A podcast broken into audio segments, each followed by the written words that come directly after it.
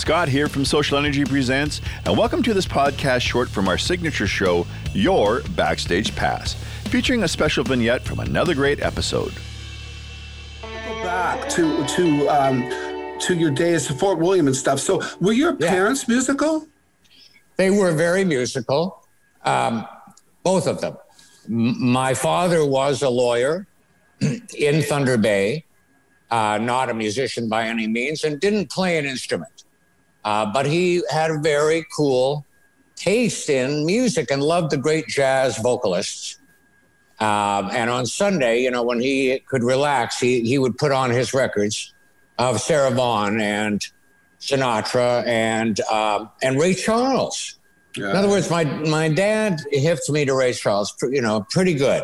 right. Um, I don't know. He loved the great vocalists, and Ray, of course, he had discovered him as one of them. And he loved Sam Cooke too.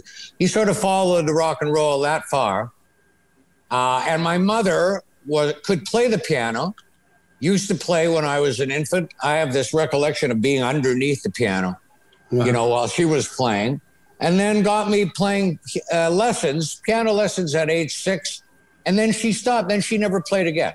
Wait, Uh, uh, Charles. enough.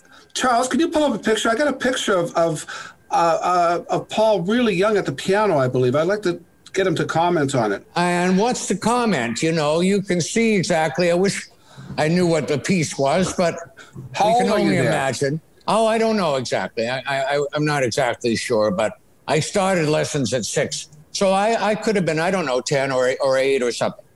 But I certainly played the, you know, the Royal Conservatory music program. And uh, yeah, as you may remember, they, they sent examiners up there to once a year to examine all the kids and you'd get grade eight and grade, you know, I had all that kind of musical training. And then I entered the Kiwanis music festivals as a kid. Right. And maybe that was from one of those. Okay. And uh, so, how far did you get in your grades for music? Grade, like- grade eight in grade eight piano, and then grade two theory and grade three harmony. And I think that you know you could get a call a credit in grade thirteen, which they had at that time. Right. Yeah. Thirteen. This is how I've I know, I've heard of dating yourself, but this is ridiculous. Oh no. I, Anyway, so I got a credit, you know, for, for some reason, and that's what that's how far I got. Yeah, there was still uh, grade thirteen for me.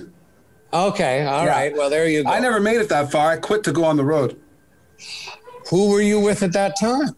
Well, there was a uh, there was a band out of Sault Ste. Marie. It was sort of the cream of the crop, but everybody was older than me. So as as each one graduated, they would leave. Well, the, drummer left, went to Toronto, ended Okay. up doing getting in a, a backup band with the Fabulous Platters, Wow, great. and touring around, played Guam, that sort of thing. He came back the next year and got Jeff Neill, who's now with Streetheart. Remember, Okay, oh, the yeah. Canadian, Canadian band Streetheart, and Heard so yeah. brought, brought got him. We're all from the same high school, and then Jeff. So Jeff leaves to go out in that same band, comes back and says, "I want to get rid of these other two guys. I want you and Mike Sicoli to play." And so we formed this band Shama and went out on the road, and that that became my career. That band was so focused on hard work and discipline, and it was just wonderful. Wonderful. Yeah, I'm a lucky guy. I'm a lucky guy because And and still doing it. Oh yeah, absolutely, Still in show business, yes. Yeah, doing talk doing talk about show business. What got you into it? Like, what was the turning point for you from going to conservatory to uh, being like a performer?